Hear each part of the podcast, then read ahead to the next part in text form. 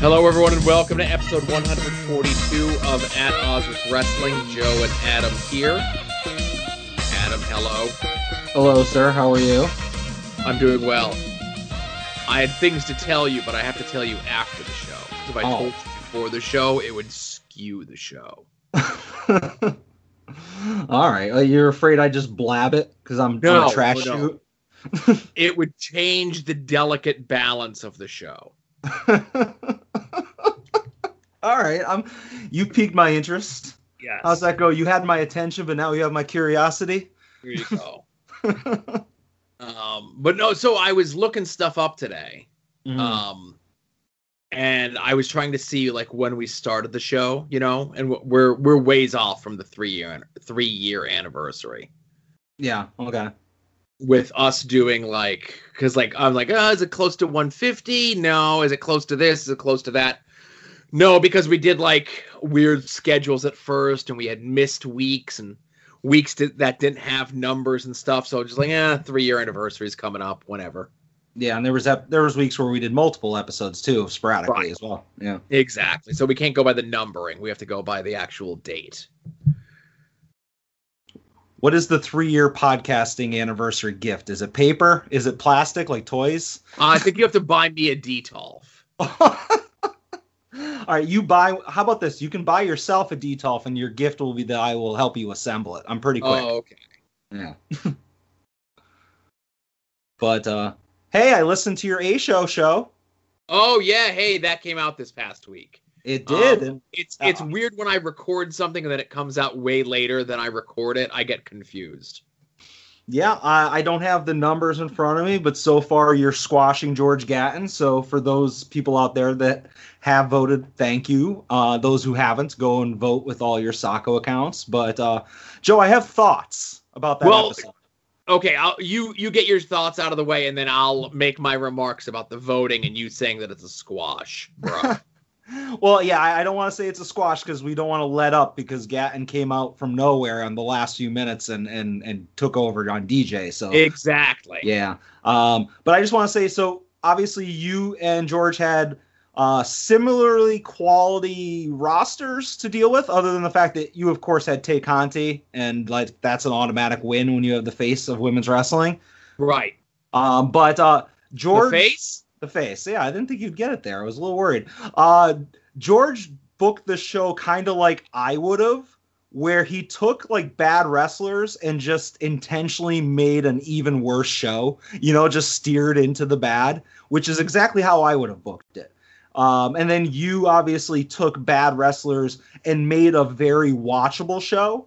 You know, you if you wouldn't have known going into it that oh hey Joe got the worst talent imaginable, you would have thought oh okay that's an episode of Dynamite. So you did a good job of making uh, chicken soup out of what chicken nuggets is that how the expression goes something like Uh, that. chi- chicken salad out of chicken shit. Yeah. Yeah, something like that.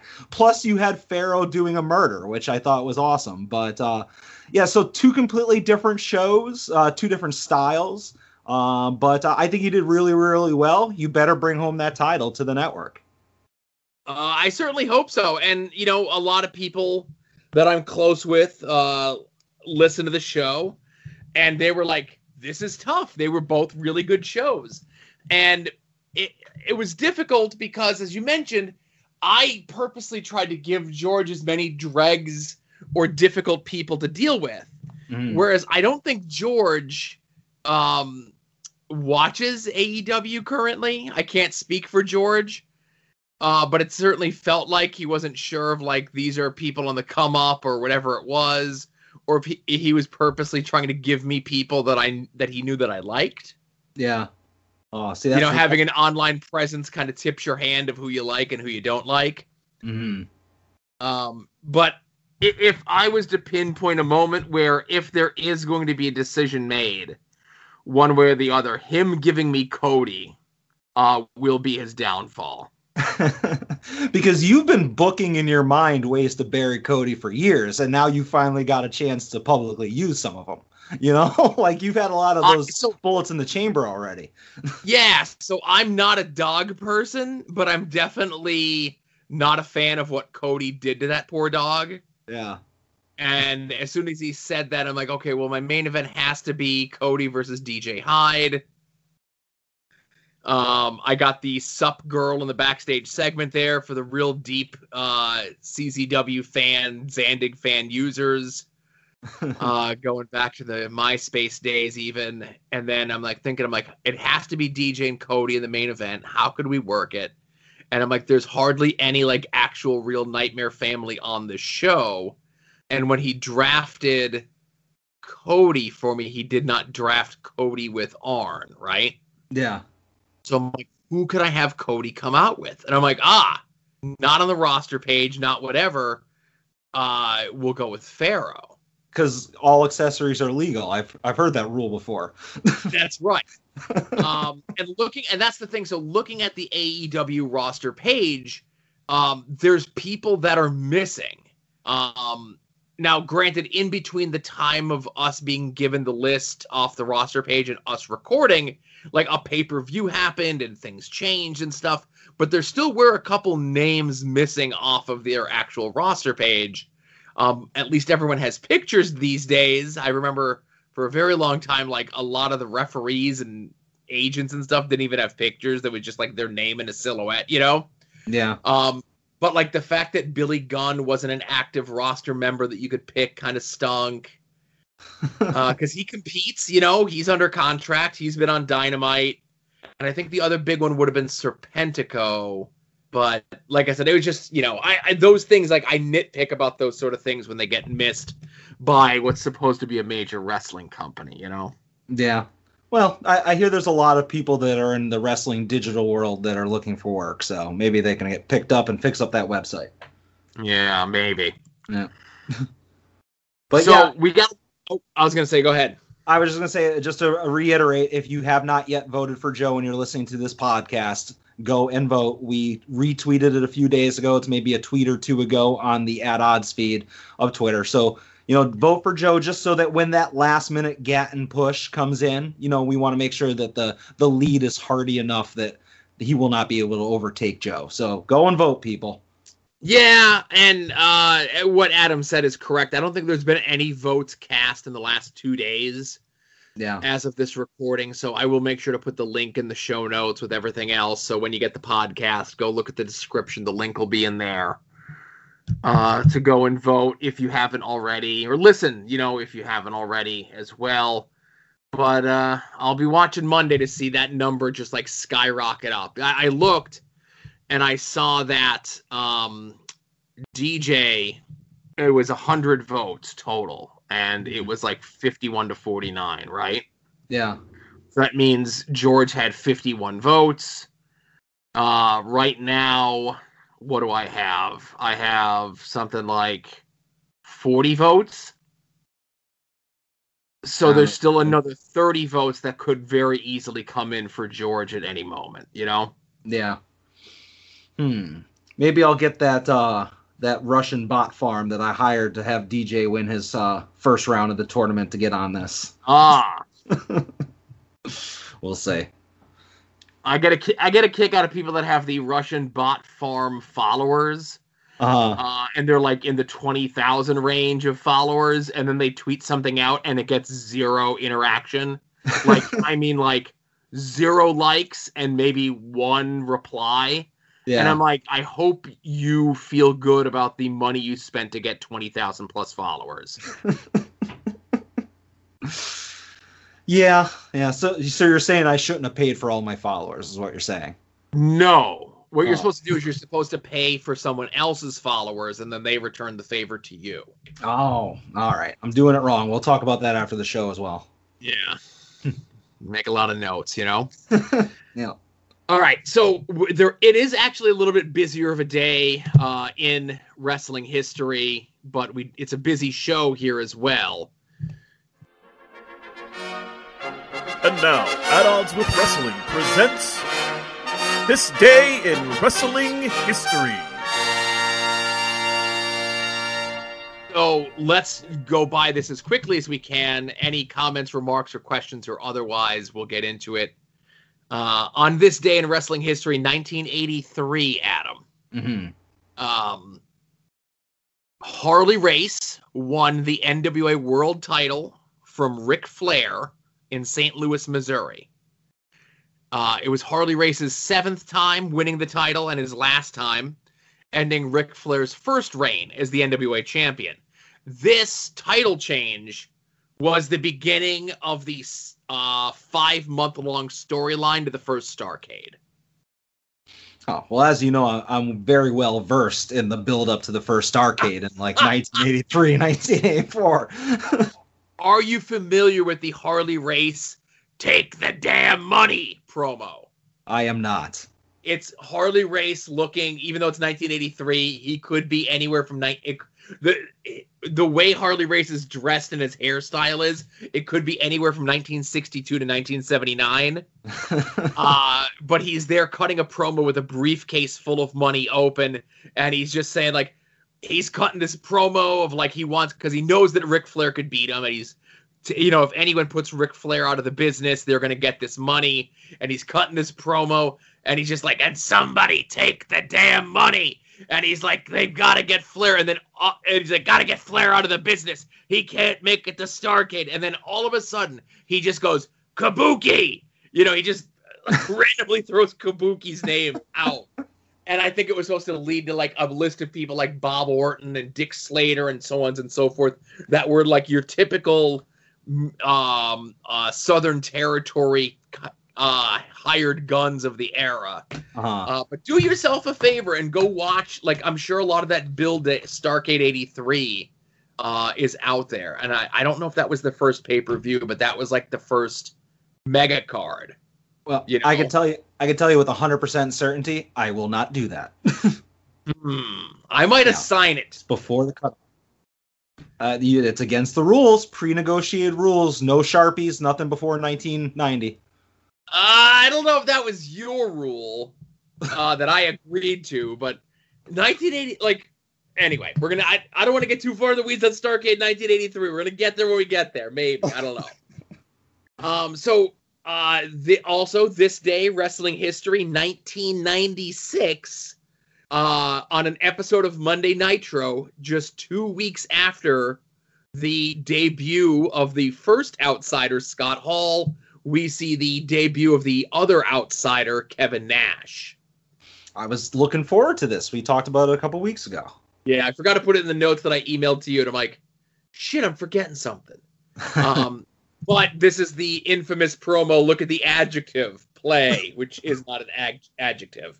um, but this is the Monday Nitro before Great American Bash where they power bomb Bischoff through the stage or off the stage or whatever it is. Mm-hmm. Okay. But like I said, we're like I love that we're in like the 95 like when we record is like the 95 for ECW, the 96 for Nitro, like the NWO and all that jazz. Yeah. Um sadly we don't line up with something that happens a little bit more in contemporary history, but lastly, on this day, wrestling history in 2002, uh, after being promoted and booked in a King of the Ring qualifying match against uh, the just maybe two months prior debuted Brock Lesnar, Steve Austin walks out of the World Wrestling Entertainment. This uh, my timeline's a little vague on this. Is this uh that that was it? Like that was it for him? Like he didn't come back as an active wrestler again, or did like again? I have no memory of this specific walkout. Uh oh my! So this was huge, right? Yeah, so, it's just, um, just twenty years ago. So refresh well, again, I'm an old. Yeah. Um, this is what a lot of people point to as you know. Everyone's like, oh well, the invasion angle and the this and the that. Um, a lot of people point as this as like the beginning of the end for like the downfall of WWE. WWE. Like everyone's like, well, when WCW went away, all those fans went away. It's like, I don't know, ratings were still pretty good for about a year or so after the invasion and stuff. But you can kind of pinpoint from here as the ratings going down. So for weeks, pri- so okay, so for months prior to this, Austin was very vocal um privately and publicly on WWE's Byte This radio show mm-hmm. that he was not happy with the creative in WWE. uh, specifically citing with the feud with the NWO, he was feuding with like Scott Hall, and I guess he felt he should have been like feuding with Hogan or something, right? Yeah. So then after Hogan turns face, and then they screw up the NWO by putting like Michaels in it and Gold Dust and the Big Show and Booker T and all this other shit, right? I think you miss uh spoke. You meant to say made the NWO better, but go ahead. Uh huh. So Austin on T. So they do the or they did the draft, and Austin had like a thing in his contract where he was like he could be on either brand or he couldn't be drafted or whatever it was. And it, the idea was, of course, to have him on both shows.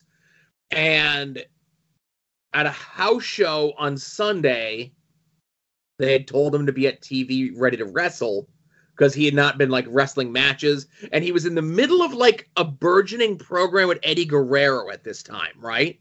Okay. So then they announced that they're going to do the King of the Ring qualifying match with him and Brock, and Brock is going to win. And Austin's just like, that's it, I'm done. And like after the house show on Sunday, he just didn't show up to TV the next day.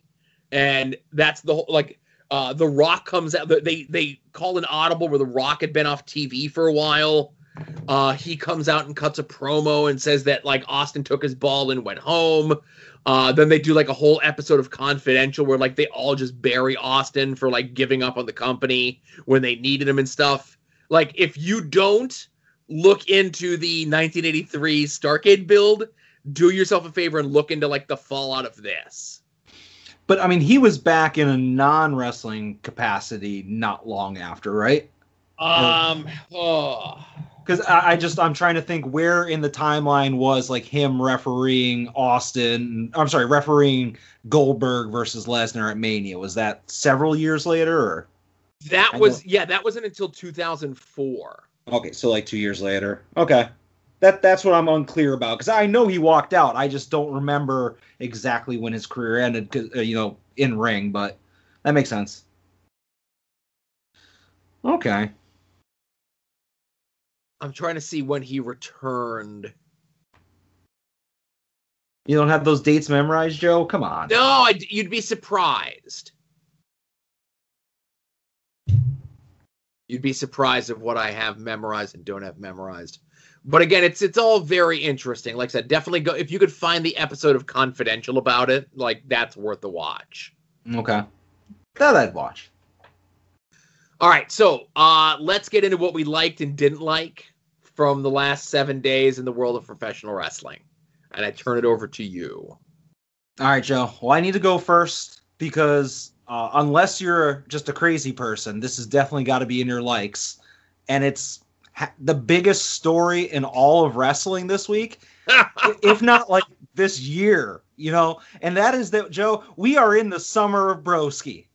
We are in the summer of Broski. That's right. At a recent GCW show, Nick Gage was in the ring wrestling somebody. I don't know. I didn't see it other than on the internet, but he was attacked by a masked man emulating Jon Moxley, and it turned out to be deathmatch legend Matt Cardona. That's right. The crowd was so psyched to see Cardona there, they were chanting, Fuck, it's Zack Ryder. Fuck, it's Zack Ryder. Fuck, it's Zack Ryder. That's how shocked they were that Zack Ryder swerved them all and got the biggest nuclear heat pop on the planet.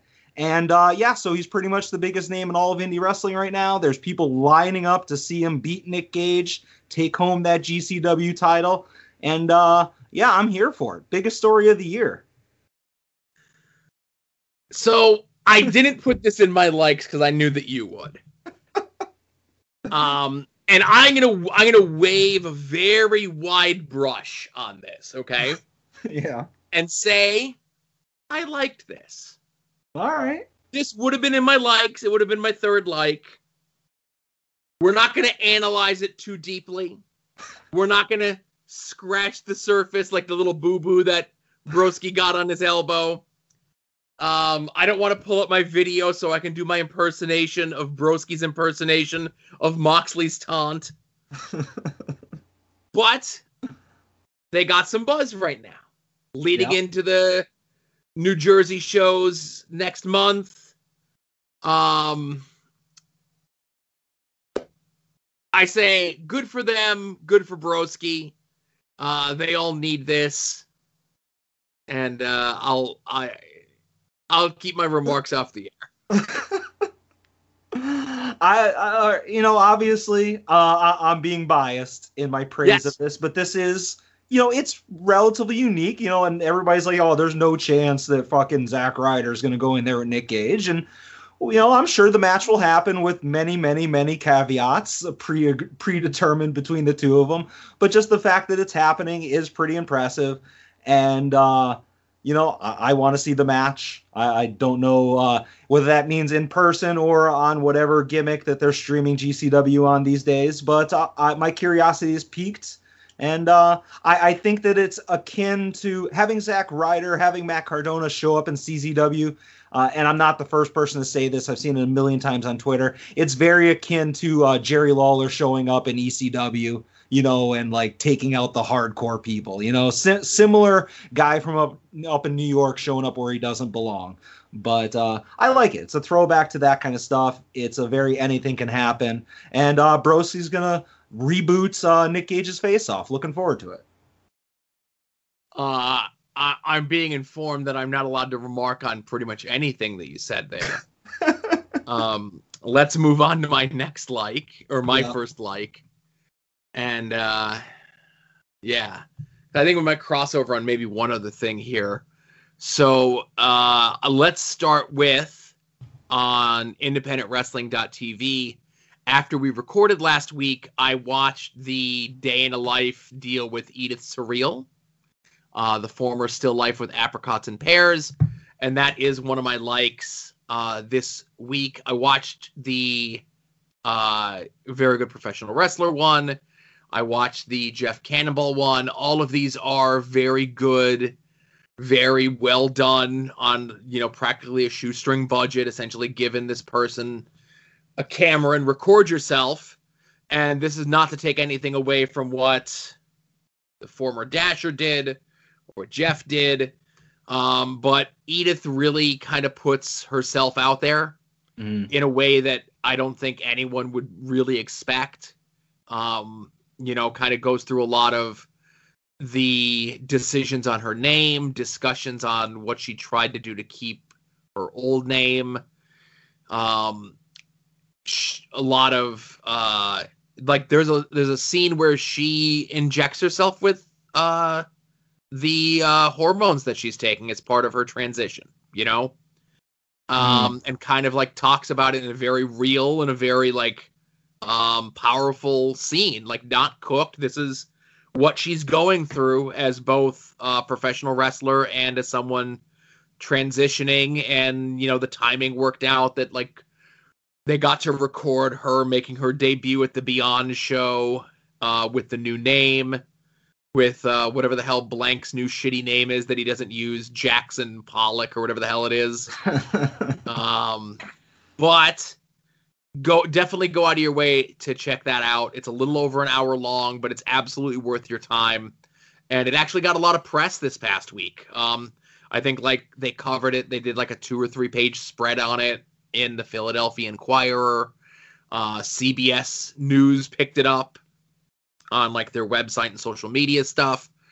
So, um, you know, I'm glad to see that she's getting um, the spotlight that she deserves. I know she's relatively new in the wrestling business. I think she's got less than four um, years under her belt as an active competitor. But uh, like I said, definitely check this out. Yeah, I've seen all the other episodes, as you yeah. mentioned. Uh, I haven't gotten a chance to check that one out, but uh, we're both big fans of Edith, and uh, definitely want to check that. That sounds really good. Yeah. All right. I, am gonna go with a dislike, Joe. This is just a real quick one, and that is from NXT this week. We are seeing the evolution, the uh, the I want to say the stepping up of Poppy, the featured player in the NXT universe. Uh, this, obviously, she has performed for NXT multiple times, but I think we are starting to see uh, her as like a character on the show. Uh, I'm not a big fan of that. I mean, obviously, we had the the very perfectly natural album drop discussion that she had with uh, Regal and Triple H. uh, which led to like her hugging Lumis. And obviously, prior to that, Candice LeRae was talking smack on her. And uh, the hug with Lumis ended up getting Indi Hartwell to get heat with uh, Poppy, and then Poppy comes out with Io Shirai, and, and I have a feeling that that we're going to see a lot of Poppy on NXT going forward, and uh, you know, uh, not a fan of that. Like again, nothing against Poppy, but uh, a lot of wrestlers that we can put on television uh, instead of Poppy, and I get it. You'll use somebody might use the uh, Bad Bunny par- uh, comparison that you know, hey, we're getting mainstream press for it but uh, how about putting on a wrestling show? That's all I ask for. Just put on a wrestling show. But yeah, Poppy, the featured player, is in my dislikes. Well, uh, to paraphrase Triple H from his media call today, mm. uh, if you don't like it, don't watch it. A lot of people don't like it then. Good advice. so uh, let me do a dislike. You know what? Um, Ah, uh, let me do a dislike. Okay. It's a it's a light dislike, okay? Um I don't dislike it as much as everyone else does. I get why most people dislike it so strongly. But the Andrade debut on AEW this week could have been handled better. Also I got no problem dislikes. with them. Oh, sorry. No, I just said also one of my dislikes. Oh, okay, okay, not the one I thought we would have crossed over on. Um, it just it wasn't horrible, but I definitely think someone who's already positioned as not on an AEW show on Triplemania that he's already going to be facing Kenny. Uh, he should have come in at a different spot. And I forget what podcast I was listening to uh when they were talking about this. Oh, it was it was uh my sweet Brucey's podcast last week when they were talking about Ahmed Johnson. And yes, I'm going to compare Andrade to Ahmed Johnson, right? yeah. So Ahmed Johnson was um brought into World Wrestling Entertainment in a top spot. His first appearance on TV, he body slams Yokozuna. He's in with the main event mix guys of like Sid and and HBK and all these other guys like on his first pay per view appearance. Um, he doesn't lose on TV for like almost a year, and he's just con- continually put in a top spot. And Bruce says a lot of times when it's a, a, a character or a talent like that, it's best to just debut them in a top spot and hope for the best instead of saying, we've got big plans for this guy. Let's start him at the bottom and build him up. Where mm. Andrade should have been brought in and like immediately in a top spot. This just didn't feel like him being brought in at a top spot. Yeah, uh, my my dislike from it. Uh, I agree with you with everything you said. I'm gonna take it from just the presentation of it that he deserved a lot more than the way that he was brought in. I mean, it was a very mishmash of a presentation because it started off with a Mark Henry interview, and then it was interrupted by Vickie Guerrero, and then Vickie Guerrero announces Andrade by his new full name, which I apologize, I don't know, but also the fans in attendance didn't really know, and the crowd barely reacted to the name, obviously, and those that recognized him in the crowd didn't really react to his appearance either. So Excalibur did a pretty good job of trying to sell like who it was that was coming out. But uh, just obviously the whole presentation of it, it was almost like the crowd was dead, you know, and it was the wrong people to have him debut in front of you. Would have been better off having him come out and just attacking somebody, you know, laying the boots to somebody like a Cody or a top baby face that uh, is out there, and, and like you said, put him right to the top. But uh, yeah, it just didn't make sense. Like it, it was a very blah way to debut who should be a top guy, you know? Yeah. And then the fact that uh, Vickie Guerrero said that he was the face of all elite wrestling, I was very upset by that. The face? yeah. To quote Vickie Guerrero, I was like, "Excuse me," you know. But uh, yeah, I agree. That was one of my things in there because I had not because all of our time for watching wrestling between the fact that uh, AEW's on like Saturday mornings now or something like that. I have no idea. So by the time I get around to watching AEW, it's days after it had aired. So I I had the Andrade debut ruined by Twitter days and days earlier. And so I was expecting, oh shit, this is going to be a hot angle when I turned on the TV. And then it was just kind of there, you know, it was buried in between a bunch of different interviews. So I was very disappointed in it because I've always liked Andrade since going back to NXT, you know? Yeah. Um, and he's, like I said, he, and AEW has done a good job on turning a lot of guys around. Um, you know, arguments can be made on how uh, Miro was debuted, and now look at Miro. You know. Oh, I love it when he thanks God for his power, and that his wife is hot, or something like that. Those are great. All right, so well. I'm gonna go with. Uh, you know what? Let's let's do a double shot to really wrangle Adam. I'm gonna do my other like this week. Again, not a match, uh, but this is another documentary that aired, and this would be the A and E documentary in regards to the best there is, the best there was, the best there ever will be. Bret the Hitman Hart. Almost in my dislikes, but go ahead. Oh my goodness.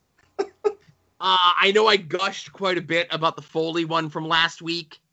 And, you know, they're hitting a lot of my favorites. Like Roddy Piper was my first favorite wrestler I didn't mm-hmm. really love the the one on him. It was just okay, right? Yeah. Um, Foley, you know, was my favorite wrestler for a good chunk of my teens to early twenties, and I really like that one. And Bret was, I wouldn't say my favorite, but he was definitely up there because, like, on his come up in WWE, when you're talking like 89, 90, 91, our cable system finally got NWA, WCW so I'm like discovering like Sting and Ric Flair and Terry Funk is back and Great Muta and all this other stuff. But Bret was still like the guy in WWE. Um, you know, when I was that age, and and I really liked this. Um, I like the access that they had to a lot of the folks in Bret's life, and I'm glad that they didn't interview Bruce. That's the best part about it. No interview with Bruce in any of this since the last time we recorded, I did watch the Foley one, and I agree with you. That one was phenomenal. And much like the Foley one, I like the fact that this one and many of the episodes of this series show a lot of indie stuff that I've never seen before. You know, stuff that was, to the best of my knowledge, never in the WWE DVDs, you know, career retrospectives or anything like that. So right. I liked that there's a lot of early stuff being shown on these. Um, but yeah, I, I, I enjoyed the documentary. Uh, got a little misty in the room, you know, when they were talking about Owen towards the end. You know, like that was very, uh, like well presented. I think is the best way to put it. But I I enjoyed it. I, am just teasing it's in my dislikes. Uh, although he looked like a goofy son of a bitch drawing at the beginning with a big shit-eating grin on his face, like that little uh, opening monologue. Uh, that that was kind of goofy, but uh, yeah, good episode. Uh, are there any left, or was that the, the finale? Um, is there one more? So I feel like was that eight of them? I think that might have been all of them then, because there was right. I think Warrior was supposed to be last, but they moved it to yeah. coincide with Dark Side or something. Yeah, because um, obviously there was. uh Oh, sorry. We're talking, so let me look. Yeah, you go ahead. I'm gonna try to. I'm gonna try to name them. I'm gonna count on my fingers here. So obviously Bret, uh, Piper, HBK, Booker T, uh, Mick Foley, Ultimate Warrior, Macho Man. Uh, that's seven. Who am I forgetting? Uh, Stone Cold. Stone Cold. So yeah, that's eight. I think there was only eight. Yeah. Stone Cold, Stone Cold. I didn't watch. You know, I watched the Stone Cold one. It was just like I said. It was just okay. Yeah, uh, that was pro- honestly. I think that might have been the worst one. And uh, don't quote me on this. Uh, you're gonna have to delete this from the podcast. But the Michaels one was probably the second worst one. Uh, I, I didn't watch that one. I I'm good. I was oh. told that he says yay yo a bunch, and that's about it. oh, all right. I watched the Bret Hart one, and you won't watch the Shawn Michaels one. That's not fair. Nope. That's not that's not solidarity. Nope, not at all. All right. Are you gonna go again, or I have one last like? Uh, I got one dislike, and we'll I'll I'll go last on that. So you go with your like. All right, Joe. I'm going with the like It's a rare like from Monday Night Raw. And that is the award winning Alexa's Playground segment. Hold on, I gotta turn off my, my Amazon thing here next to me because it lights up whenever I say her name, just like I do. I light up whenever I say her name. But on the episode, they had Shayna Baszler, uh, alleged tough guy or tough girl, uh, who came on the show, refused to apologize to Lily for calling her a stupid doll. And then Alexa Bliss proceeds to stomp a mud hole in Shayna Baszler, causing her to literally run for her life. She runs away. Uh, she this culminates in Shayna Baszler barricading herself in a room to keep Alexa from uh, Alexa away from her. And uh, I am just the reason this is in my likes is because I cannot wait until the face off between Alexa and Shayna Baszler, where Alexa wins and then becomes the official AIW Women's Champion. And then all of our friends from uh, Ohio have to live with that. But uh, very much looking forward to that feud. Very much looking forward to Shayna, uh, you know, doing the doing the honors for the returning to the ring Alexa Bliss. And uh, that's my final like this week. Hey, this was my final dislike of the week. What? oh my god. So I didn't want to just watch the clips or the gifs of it, right? Uh huh. So I went and I watched not all of Monday Night Raw. I'm not that much of a glutton, but any of the pertinent parts. Like I didn't want like an edited version. I wanted to watch this in full. And uh, I knew it was going to be dumb in the first place, right?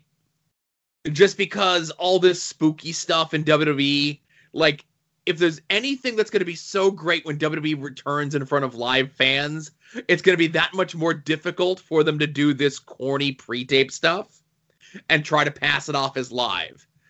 But Adam, remember the part where Shayna grabs Lily and apologizes to Lily Mhm. and then throws the doll on the ground and is going to step on the doll? And then we cut to a doll's eye view of Shayna stepping on the doll. It was Uh-huh. at that point where I'm like, okay, I'm done. This is horrible. I did not need to watch the rest. And listen, I like Shayna. Shayna is a very tough person. Shayna could kick my ass, your ass, everyone's ass that you know, pretty much right on down the line. Everybody um, except for Alexa. Yeah, go ahead. Okay. and I know there were people on Twitter uh, saying how great the segment was and the the great acting on Shayna and how even thugs cry. Um, but it was bad from the moment that they cut to the doll's eye view. All I'm saying is that all Shayna had to do to avoid the ass kicking she's gonna get is just apologize to Lily, and she didn't do it. So, what are you gonna do? Yeah. Future AIW Women's Champ, Joe. it's got to be recognized when it happens. I want you I to. hope I hope. Thorne throws the uh I hope Thorn throws the belt in the garbage today. That's fine. She'll she'll still be crowned in my eyes. Ugh. I'm shocked that you didn't love that segment. I really am. Yeah, you're shocked I didn't love it? I'm shocked. Yeah. Anyways, Joe, I don't know if you know this. Speaking of WWE and uh, all their wonderful, wonderful programming that they have, did you know that there's a pay per view this weekend? Is Sami Zayn's kicking down to the ring? Is Kofi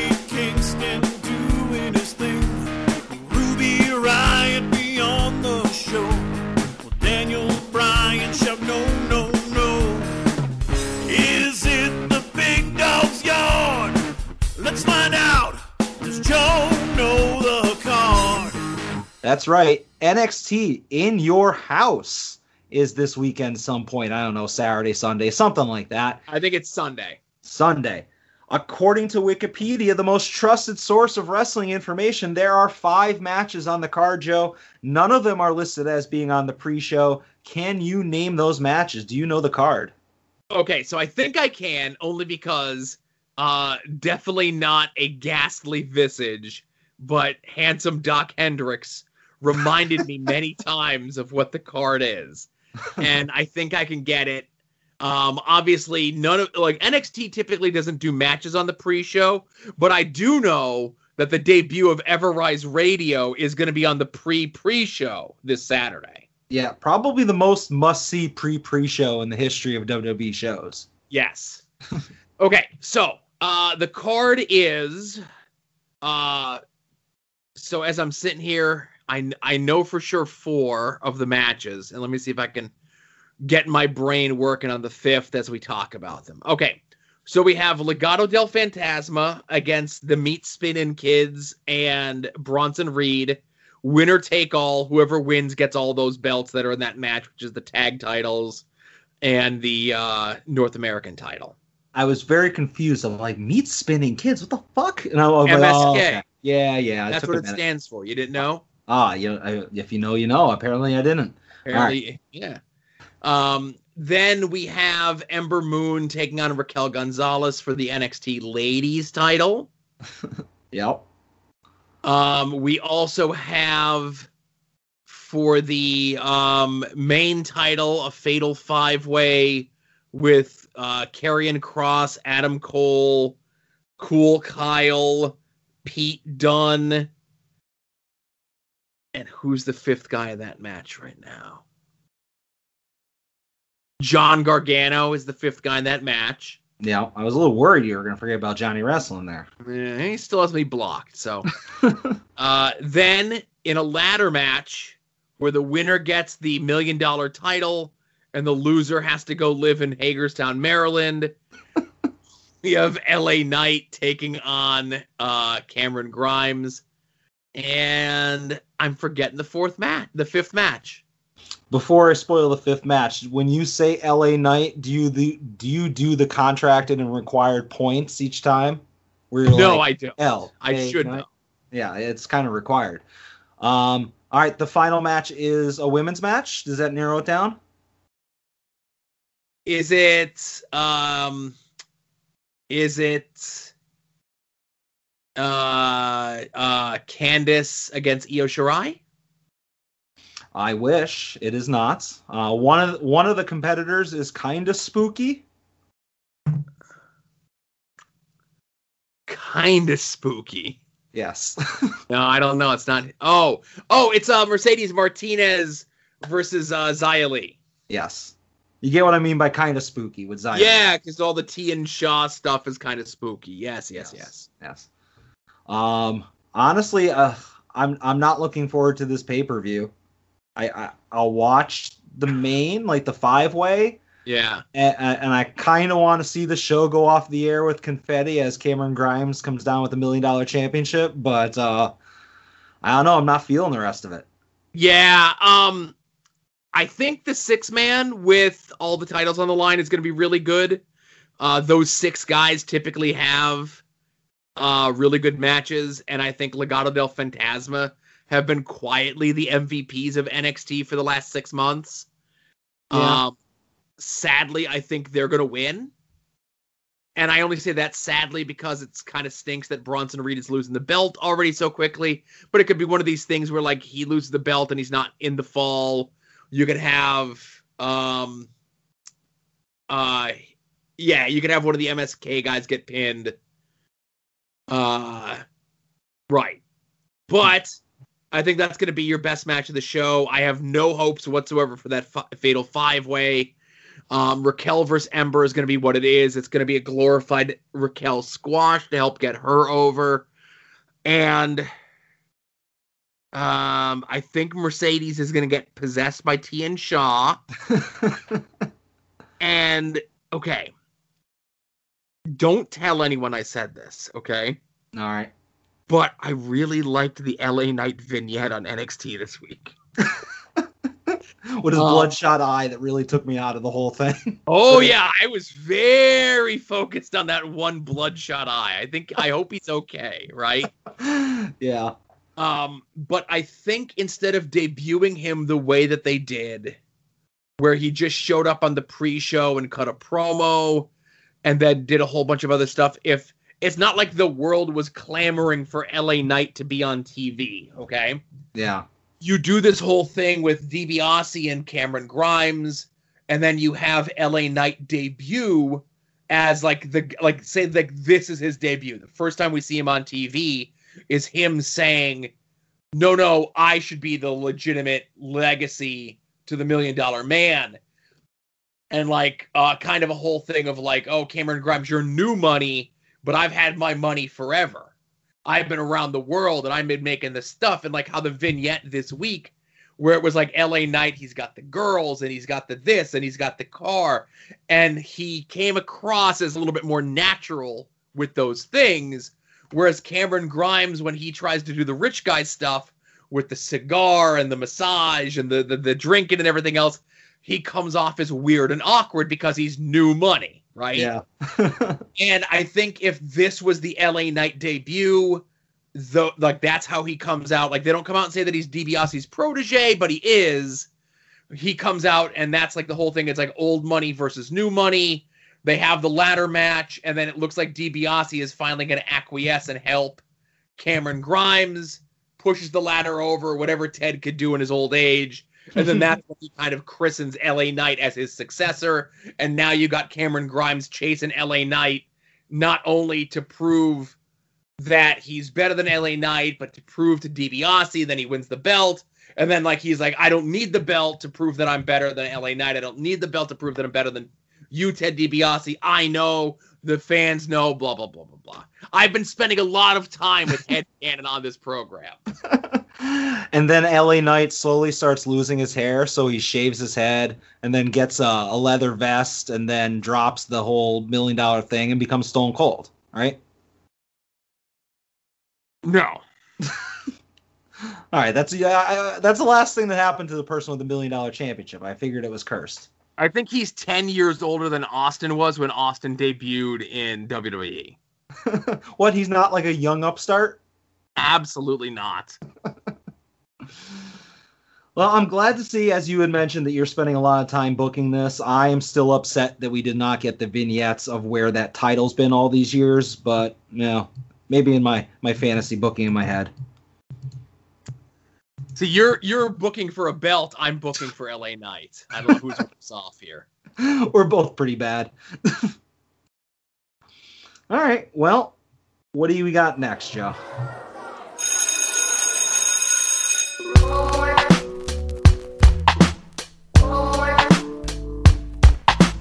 Homework. Homework. It's an obligation you owe your family and yourself. Home, home, homework. Homework. It's an obligation you owe your family and yourself. Well, next up is the uh, Chikara event that I assigned for homework, uh, which is the Chikara Anniversario event from May 20th, 2012. Um, these shows are streaming on Jerry's Internet Wrestling Emporium, aka independentwrestling.tv. Uh, obviously, if you don't have time to watch them, and again, it's tough to get a chance to watch all this stuff, you can certainly go check out our friend Kevin uh, his blog masklibrary.com where he does a write-up usually the day that we record of whatever the show that we do for the show homework uh, so you know at least you can get a, a feel for what the show was you know Yeah. But uh, it is the homework that you assigned to me, so I have to kind of take control of this and Yes. go through my notes and chime in whenever you are inclined. As you mentioned, Chikara Anniversario, the Og and I. What the hell does that mean, Joe? Tagging me i don't know they all these chikara shows have dumb names All right, so I just want to say right off the rip, my favorite thing about this show, uh, well, not my favorite thing, but one of the the things that told me, okay, this is business is looking up, is the fact that the show opens with no musical number. So very very happy about that. Just right off the beginning, we get the introductions of the opening match, which is Colt Boom Boom Cabana versus Dasher Hatfield. And on commentary for this match, we have LFC and Gavin Loudspeaker. Uh, I want to say that the hard cam, especially, not so much when you look at Jerry's uh, camera, uh, but everything is under like a weird blue tint. And I don't know if that's how it looked in person or if it's just something that came off with the filming. But it was like that you're watching a Fiend match the whole night. You know, like it, some kind of weird tint to the lighting uh, where they were playing this at. So uh, it, it did not look good, the filming. But uh, as far as the match itself, you know, Dasher's doing more of his baseball gimmicks. Colt's doing a lot of hiding behind Bryce. Uh, I really did like Leonard Chikarson's uh, comment about how on the back of uh, Cabana's tights, it looks like there's the logo for the Greendale Human Beings. I got that joke. Uh, I, I enjoyed that. Um, as Kevin said in his blog, it felt like you had two comedy guys in there, and for whatever reason, it didn't really mix that well for me. Uh, Colt kind of came off heelish, but like trying to be a babyface, but he was doing heel comedy things, at least in my eyes. And then we had interference from Mr. Touchdown, which of course Dasher did not see because they're playing it off as, you know, Dasher would not want to accept a win that he knew came from nefarious means. But uh, due to the interference, Dasher wins the first match. Uh, yeah. So this match was just okay. Uh, kind of a low energy for an opener. I, I kind of agree with both you and Kevin from what he had wrote. Not so much that it was two comedy guys, but it felt as though this was a match that like never really got out of first gear. And seeing a match like this just goes to show me how glad I am that Dasher has kind of ditched the baseball thing because uh, seeing what he can do without it shows how limiting it kind of was. Yeah. And I'm sure I'll come around on this because, again, I'm notorious for loving goofy shit. You know, the more of it, the merrier. And I have been a big fan of the Dasher baseball shtick, you know, over previous homeworks where I just like all the, you know, oh, strike one, oh, home run, all that stuff. I like that stuff. But for whatever reason, this, and I don't know if it's because the fifth, it's the fifth time I've seen it, the eighth time I've seen it, or whatever. But this particular time, I was like, okay, I'm not enjoying this. And maybe Okay. it was just the chemistry of that match. Uh, but you know, maybe the next time I see Dasher, I'll go back to loving it, or maybe it's just enough already. You know, so I don't know. Sure. We'll see. All right, next up we have Saturyne versus Kagetsu. I hope I said that right. Yes. Uh, on this, we have Gavin joined by the great and devious one, Ultramantis Black, for commentary. Um, I don't have much in my notes here. It was a fast back and forth match. Saturyne did a top rope dive to the outside, a springboard crossbody attempt. Uh, Saturyne goes for a Hurricanrana, but Kagetsu counters it into a spinning Samoan drop for the win. Um, first of many uh, Japanese women being involved in the show. Uh, good match, not great. Uh, a lot of high flying stuff, but uh, first time I'm seeing Kagetsu and pretty impressive from her. But okay match. Uh, not the best showing for Saturyne with her relative inexperience. Um, this this match was almost like a squash. I was more distracted by Saturyne wrestling with um her hair like in her mask, if that makes any sense. Yeah. Uh, usually if there's a long-haired person that wears a mask, usually like their hair is like completely out and covers the back of the mask Like, but she had the mask on over her long hair, and it was very disheartening. Yeah, you're only supposed to have a mask over the hair if the hair is part of the mask. Right. You know, you like if you're uh, uh, Curry Man or something like that. Yes. You know. All right, next up, Los Ice Creams versus the colony of Soldier Ant and Green Ant. And before I get into this match, which was commentated by Bryce Remsburg and Steven the Turtle Weiner, um, I want to say that my favorite thing on commentary altogether was the explanation as to why Mixed Martial Archie isn't on the show. And that is because, of course, back then, uh, New York had not sanctioned MMA. So you weren't allowed to compete in MMA in New York. And I was like, you know what? In a world of professional wrestling, that is the most logical thing I've ever heard. So I, I- gave that a, a slow clap when I heard that. But uh, this match also lots of comedy bits. But I definitely feel like it worked a lot better in this, especially with uh, Los Ice Creams overacting on everything. And I mean that in such a good way, you know, and just like obviously you know, overacting with the Spanish stuff and like their evil mannerisms and uh fun match, kind of a night and day difference compared to the opening when it comes to comedy stuff. And uh the colony wins via a dual Chikara special submissions. Uh, this should have been the opening match. Mm-hmm. Um, this should have had about two minutes shaved off of it, but typically time doesn't get shaved off of a Los Ice Creams match. Usually gets added. Um, but the, the reason I say that there was a lot of space in between a lot of the haha, so much so that Bryce and Steven had an in-depth conversation about Dave Matthews Band's discography. So uh, but I think for the live crowd with about two minutes shaved off, this would have been a super hot opener. Yep. All right. So next up, we have the Bravado brothers uh, versus Dash Shisaku and Sendai Shasinko. Close enough. All right. Not even close, but go All ahead. right. I like. I'm gonna say Dash and Sendai. All right. Anyways, uh, before the match, we had a really good promo. My eyes were rolling there of the Bravado talking about how their opponents are pretty cute and they might take them to meet their grandma.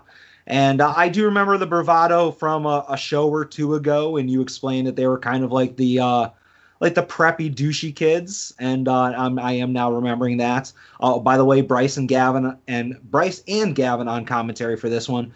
Um, I'm going to put it lightly on a lot of these things. We'll just say that the Bravados were playing to their strength advantage. Uh, one of the women does a spot at one point where she's upset that she's getting beaten, so she cries a little bit. Uh, the non-crying woman gets a hot tag, has some really good offense in there. There, towards the end, there were a lot of false finishes from both teams, so the action did pick up towards the end after some awkwardness at the beginning of it. Uh, and then 3.0 come out to cause a distraction to mercifully allow the women to get the win. I liked this match. Obviously, from your reaction here and uh, Kevin's write up about the show, I really like this match. Uh, you know, they were touting it as the first uh, brother team versus sister team match in all of wrestling, and I would assume that this would have to be it if they said it enough times that it was. Um, less, it was obviously a size differential match, uh, but I like this one. Not my favorite match in the show, but I like this.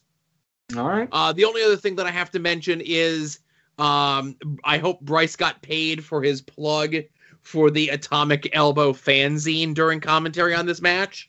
yeah, I heard that. uh, you don't slip things in for some payola, Joe, when you do commentary? I slip things in, but not for payola. No. Oh, oh, well, you're missing out, man. All right. Next up, we have the aforementioned 3.0 versus 17 and the Shard, LFC, and Bryce on commentary. Jagged Parker's ribs are still taped for what seems like years now. I get it, it's probably only been like three shows, but considering we covered it like six months ago, I feel like he's really turning into uh, Cowboy Bob Orton here. Um, one of my other favorite commentary moments from the show, I apologize, this one's not from you, but Bryce referring to 17 in the Shard, kind of like it reminds me of a morning zoo because he's like 17 in the Shard in the morning. And I was like, all right, that's funny too. Uh, so I like that. Uh, lots of work by yourself and Bryce as far as talking about you know 17's mystery identity. There was a lot of that later on as well you know who is 17 who are these people? They're oh i recognize them you know i feel like he used to be a student that kind of stuff. Um basically we get to the point where matthews is putting everybody in boston crabs. You will never see a crowd pop for a boston crab so much unless uh, matthews is doing it. Uh, the bravados come out and interfere and I just want to point out this is the third instance of outside interference slash distraction of the night, uh, leading to a disqualification. Uh yeah, so this is another match a little bit too short. Obviously, um, on a big anniversario show, should not be as much interference, DQ bullshit like this, but here we are. Um, I think on commentary, you know, the match is good though. I think all four of these guys had some really good chemistry. On commentary, Bryce mentions that the uh, team of 3.0 are coming off of a cup of coffee with the tag titles. Says that they lost it so quick it was a bitter cup of uh, coffee. And I say if they were drinking that coffee out of an Everrise Rules coffee mug, it would not be that bitter. And as I look at uh, Scott Jagged Parker and Shane Matthews here some nine years ago, and I try to do the math in my head of how old they are now. And I'm like, oh, well, they were babies back then, obviously. they were like under 12, Yeah. right? Yeah. but they, they hit that NXT big time at the, the ripe age of like 24, right? Yes. Yeah. Uh, but yes, Shane Matthews having the gimmick of the Boston Crab uh, that was inherited from Rick Martel and him doing the flying head scissors that, un- like much like DDP, he could hit it from out of anywhere. All right. Uh, Satomura versus Sara Del Rey is up next.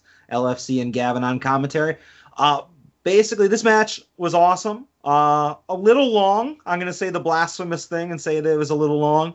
Uh, both women doing a lot of grappling at first, trading submission attempts, uh, which just transitioned into them just beating the shit out of each other for the next 10 or so minutes.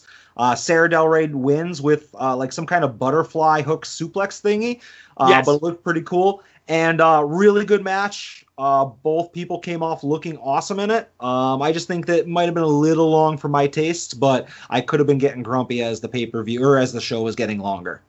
Uh, so how much did I love this match? So much so that I was not deterred by my own commentary on the match. you listen to it with the sound on. Yeah, well, again, listen, I if I could cut out my commentary and just hear the crowd and what's going on in the ring, that would be a much different experience. But it's either sound or no sound. There's no pick and choose in the sound. Um, I love this match. It was my favorite match on the show. I know that you said it was a little long. I thought the match was perfect. It was exactly what it was supposed to be. Um, Kevin mentioned uh, in his write up, and again, we're giving him a lot of play. Uh, poses a question to me, uh, saying like, "Oh, did I like have nerves coming in to call this match?" Um, there are a very few matches that I had nerves going into. This, unfortunately, was not one of them. Uh, while this was a big deal match, Meiko Satomura in 2012, at least in the United States, was not what she is today. Or a year ago, or two years ago, or three years ago, this was like kind of the beginning of her come up.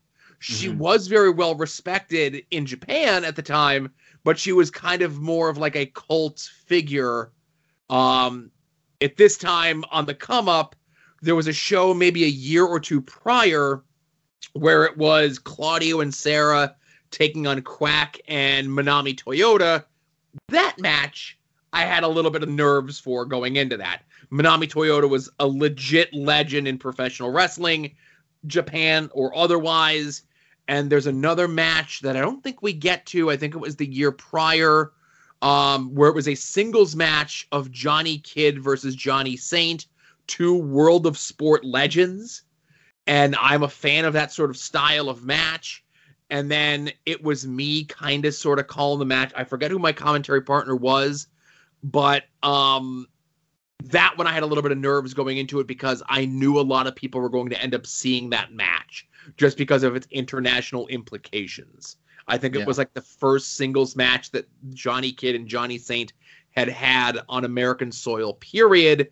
And it was the first match that they had had together in a number of years. Yeah. But Okay. enough about me. I love this match. Go to your way to see this one. Uh, Meiko Satomura, the new NXT UK Women's Champion. The the what champion? All right, listen, I was as surprised as you are. Just. All right. Mm, I When believe saw you. I have no way. Photoshop picture of the two of them together. Uh, I knew it was real. Oh, all right then. Uh, so next up we have the Batiri versus the Swarm versus the Spectral Envoy versus Tim Donst, Delirious, and Jakob Hammermeier. And I just want to throw this out as an aside, Joe. Whenever I watch one of these Chikara shows uh, and uh, Donst and Hammermeier on the show, I end up kind of not whistling because I can't whistle, but I like whistle the song in my head. Yes. It's very catchy. It's very catchy. Uh, but uh, LFC and Redacted on commentary. And Oh, I, I was going to say, like, I, I originally put in my notes that in order to summarize this match, I want to quote Bryce when he rang the bell and when he said, I'll do my best.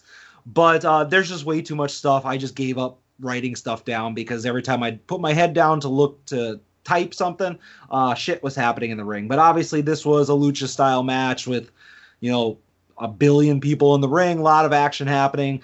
Uh, at really good match at the end. Surprise, surprise! We have our fourth instance of outside interference. Ophidian attempts to spray mist into Ultramantis. He ends up hitting Jakob. One of the Batiri guys pins Jakob for the win. Uh, really fun match. Played a lot of the storylines of again who are the mystery people. Uh, you know they're still talking about that. They're still talking about uh, the swarm trying to unmask people. Uh, I like liked it a lot. The best thing I could say.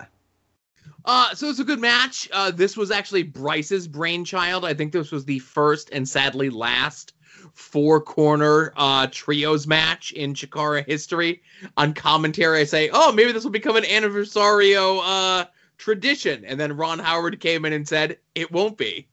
this is like what would you call it? The rhombus rumble, The Royal Rhombus. Royal rhombus. There we go. the, the the the the match setup and the name of the match was all Bryce. Uh, credit where credit is due on that. Um, yes, another match with interference, and not only do I hate the Ophidian interference that to he's doing the mist, and I tell you, man, like nobody does the mist right.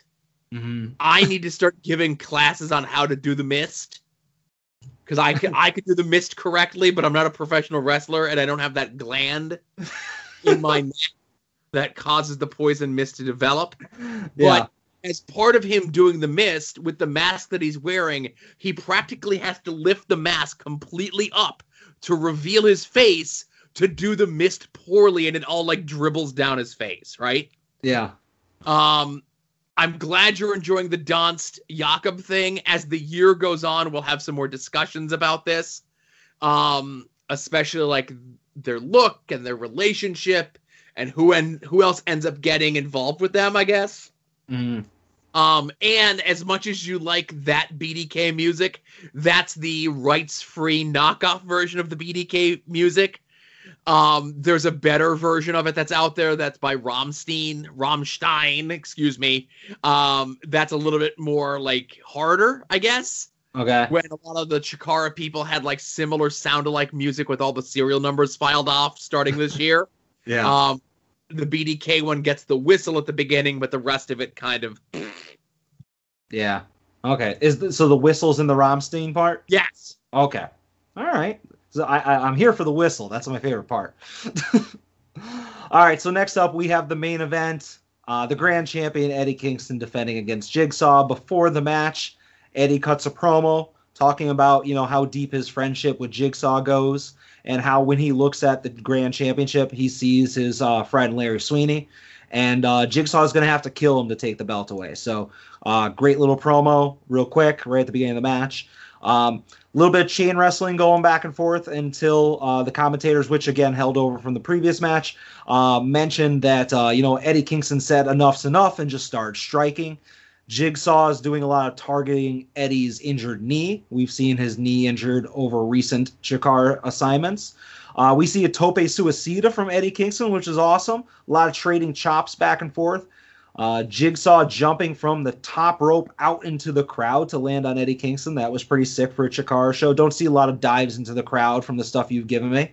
Um, basically, moves that normally end the match for Eddie Kingston aren't doing the job. Eddie's getting visibly frustrated. They just start slapping the shit out of each other. Uh, Jigsaw attempts the scariest superplex I've ever seen off of the top rope. Uh, commentary did a good job of kind of saying it was a brainbuster, but I think it was a suplex. They didn't quite get uh, Kingston over. I think uh, I saw Eddie's belt broke, so maybe it broke in that suplex attempt. I don't know, but it took two spinning back fists uh, for Eddie Kingston to retain. Uh, and then afterwards, he thanked the crowd, you know, sent him home happy. But uh, great retention of the title, great defense, uh, hard hitting fight, and uh, wasn't expecting much going into it, but I enjoyed the match. I enjoyed it a lot. Really? It's fucking Eddie Kingston in a main event for the title. I'm like, I wasn't expecting much. Well, I, I no, I, okay. Let me just put it this way: it was better than I expected. I was expecting X in my brain. I don't want, can't quantify it. I just think, just based on what I've seen from Jigsaw and obviously what I've seen from Eddie Kingston, I didn't know that their styles like one plus one would equal two. You know what I'm saying? It's not. It didn't meet my preconceived notions of what I was gonna get. Okay. Not burying it, you know. Yeah, I really like this match a lot. Uh, if not for the Sara versus uh, Meiko Satomura match, this would have been my favorite match on the card. Uh, them doing the dive into the crowd uh, in a venue in New York City means that whoever was there from the state must have left by then. Uh, there's a show that comes up maybe about a year or so from now where Missile Assault Ant and Fire Ant brawl into the crowd on the second match in, and then you see like practically the locker room clear to try to wrangle them back in because brawling in the crowd on an indie show in New York proper is like a huge no no.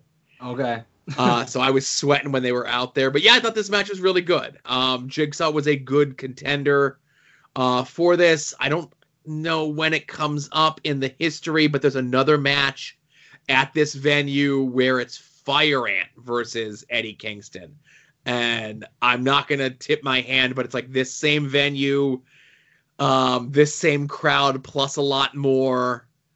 And, you know, obviously both Eddie and Jigsaw are New York guys, but as you heard, like the crowd kind of getting a little bit more behind Jigsaw than they were Eddie at points in the match. In the Fire Ant versus Eddie match, it's like Eddie go Eddie's like full heel in the match. Like that's how much the crowd is behind Fire Ant.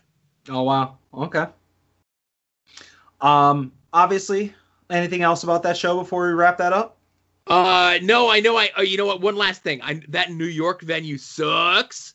Uh, Yeah. I hate that New York venue so much. We were there uh, a couple months prior for one of the nights of uh, Joshi Mania. I think night three of Joshi Mania, and things were okay with the venue. And then when we showed up next time, the venue people wanted to um a cut of everyone individually selling their merch. Oh. which was not agreed upon or not the deal that was in place from the previous month but now all of a sudden it was. Um you know it's it's not it, it's not the same but it's similar to charging $50 for a table at a convention and then the following month charging $200 for a table at the same convention Yeah. it's very similar but not the same so everyone just picked up all their shit and just start selling stuff outside the venue it's like fuck you you know Oh yeah. Absolutely. Um, now I got a couple weeks before it's my time, my time to um uh do an assignment, but I will tip my hand and let you know, uh the folks coming up here that uh it will be the next Chikara event after this, which was an eye pay-per-view entitled Chikarasaurus Rex, How to Hatch a Dinosaur. Um now the one match that I want to just tip my hand to you uh Adam on and maybe our listeners as well. Um there is two matches. My my apologies. Uh there is a multi-person match of like Team Chikara against uh the entire uh Gekido, which is it's in Philly because it's at the Trocadero. So it's a wild, crazy brawl. And calling it and being in the crowd while it was happening because where we were set up at the Trocadero, it felt like ECW to me. Okay. Uh, the energy of it, and in a match on the show, in the loser of the fall has to leave Chikara. Dasher Hatfield and Mr. Touchdown take on Colt Cabana and Mixed Martial Archie. I will say no more. okay. but if that's a tease for when we get to get to that event several weeks from now, keep that in mind. That that's uh, uh, a, a, a match stipulation on this event. Oh, all right, all right. Think positive thoughts. Think positive thoughts. Think positive thoughts. As you, as you mentioned, obviously we don't have homework this week. NXT Takeover is the homework for everybody. Uh, I do want to give you a real quick story, if I can, uh, regarding a potential future homework. All right. So I want to paint you a picture. Years and years and years and years ago, this is 22 years ago, I was working at Circuit City. And I think I was at that time, I just got out of college. I had finished up, like, I was no longer doing any of the wrestling stuff. And one of the guys in the warehouse I was talking to, he's like, Oh, I'm a professional wrestler. I'm like, Oh, yeah? And he's like, Yeah, yeah, we do uh, shows like every week at work. And he gives some promotion, you know, whatever bullshit indie name. I'm like, Okay, cool. That- You know, I didn't know that. He's like, Oh, I'll have to give you a tape one of these days. I'm like, Okay. So fast forward a couple days later, he hands me a VCR or, or I'm sorry, a video cassette, and I'm like, all right, I'll, I'll watch it. And uh, you know, I don't watch it. And then he's like, hey, did you watch the tape? Did you watch the tape? And I'm like, nah, I didn't get a chance to yet. and eventually, I broke down and I watched it. And at the time, I had uh, I had two roommates. Uh, and I popped this thing in, expecting, okay, I'm just gonna look for this kid's match just so I can talk to him about it and call it a day. What this was, Joe, was basically they had a real ring. It wasn't like a like a trampoline or freaking ropes tied to like yard posts or anything like that. It was a real indie ring. But what what followed next was an hour worth of people who I don't even know if they've seen wrestling before. All right, there was just like to call it backyard wrestling would have been an insult to backyard wrestlers. At one point, I'm just going to tell you this thing here. At one point, somebody who's wearing like jeans gets body slammed in the middle of the ring. And again, he got picked up and dropped. All right, that's about the extent of the body body slam. And he's really selling his backside. I'm like, oh man, he's a, he's good at selling. Until he reaches into his pocket and reveals that his keys were still in his pocket. he then takes his car keys and throws them out the ring so he doesn't land on them again. But Joe, that's just scraping the iceberg of how comically bad this show was. So eventually I give this kid back the tape. He's like, Oh, what'd you think? I was like, Oh, yeah, it was a good time, whatever, blah, blah, blah, blah, blah. And then I was a couple weeks later, and the reason I mentioned roommates is because they had seen it and they were asking to see it again because it was that funny. So I had asked to borrow the tape again. And he's like, Oh, all right, I only have that one tape, so I need it back. And I never gave it back to him, Joe. I kept it. I could have just made a copy, but I don't know if he stopped working there or I just forgot about it. And it haunted me for years that I had no idea where this tape was until last week when I was cleaning my garage and I found my VCR and uh, noticed the tape was still in the VCR. Oh I- my. I fired up the VCR, hit eject, and that tape popped out. Uh, so, problem number one is my super fancy television doesn't have any of the connections for a VCR anymore. But uh, problem number two is how do I digitize that so that I could make you and everybody else watch that on a future homework? But those are problems I'm willing to face so that you can watch this show as well. So, uh, might not be my next time assigning homework or anytime soon, but that is coming, Joe. And I just want to let you know about it. I have. Uh, Uh, well, I'm excited. I'm sure there are people that could digitize that for you, or at least have some sort of thing to upload it to, like uh, YouTube or some nonsense, right? I, oh, Uh, I have. the only here- thing I'm worried about is that I'm going to end up watching it and know the people in it. uh, it's called ARWA. The, the show is called ARWA Charge from February 8th, 2004, with two bonus matches, according to the VCR tape. Uh, I was pretty much out of the backyard wrestling scene by 2004, so uh, I'm I'm fascinated to watch this now. Yes, so I have the VCR tape. I have a working VCR. Just got to figure out the semantics after that, and that will be something else, and uh, we'll figure that out. But I just figured I'd tell you that story since I just found that VCR when I was excavating through my garage. Now I know Adam said no homework, of course, next week because NXT Takeover in your house. Um, but I guess we'll mention it. Um, well, you know, we'll mention it in the plugs and everything when we get there. Um, Dark Side of the Ring from this past week. You watched the Grizzly Smith one. I did. I did. Not Okay. not a lot that I care to really go over, uh, but uh, I did watch it. Um, I'll just say, I, I, obviously, going into this, prior to you telling me about this and kind of seeing people talk about the upcoming documentary, I didn't know that uh, Sam Houston, Jake Robertson, Rockin' Robin were siblings. You know, uh, I only knew the Grizzly Smith Jake Roberts connection because of Beyond the Ring. Um, but I'll just say that you know there's a lot of positive stuff to take at the end of it. You know, like how you know they Robin was kind of giving her advice, you know, to tell somebody if you're in a situation like that, and you know Jake saying that he's been sober for ten years and uh, whatever. But uh, lot, a real shitty, not not in a bad quality, like it was a well done documentary, but it is a hard to get through show. You know, so I don't want to do like a beat by beat thing on it, but you're welcome to discuss whatever you'd like. Okay. Uh, so again, not much more obviously um, than what Adam kind of touched on. Grizzly Smith is a horrible person. Um, them getting into the disappearance of Grizzly's daughter, their sister, um, is like a harrowing experience, uh, to say the least. And the fact that Jim Cornette, piece of shit that he is of all people, is a talking head on this and kind of just brushes aside his years and years of claiming what a good person Grizzly Smith was. And I don't listen Yeah. to Jim Cornette's podcast no more. I'm about two years sober off that bullshit. Uh, but apparently on his podcast, he kind of hand waved a lot of it as well. It's like, oh, we'd all make jokes about him kidnapping and raping underage girls, but we didn't think it was real. And a lot of people were quick to point out that Jim points out in his books and other previous shoot interviews and discussions that was that when he was in the Mid South area, most of the time the car ride was him, Dennis Condrey, Bobby, Jim Cornette, Dennis Condrey, Bobby Eaton, and Grizzly Smith. So Jim was right there while a lot of this was going on, and we're all just going to kind of walk that past. Um, the other thing, and this is another story where I get why they wanted to explain um, the Grizzly Smith part and Sam Houston, Rockin' Robin, Jake's relationship with him.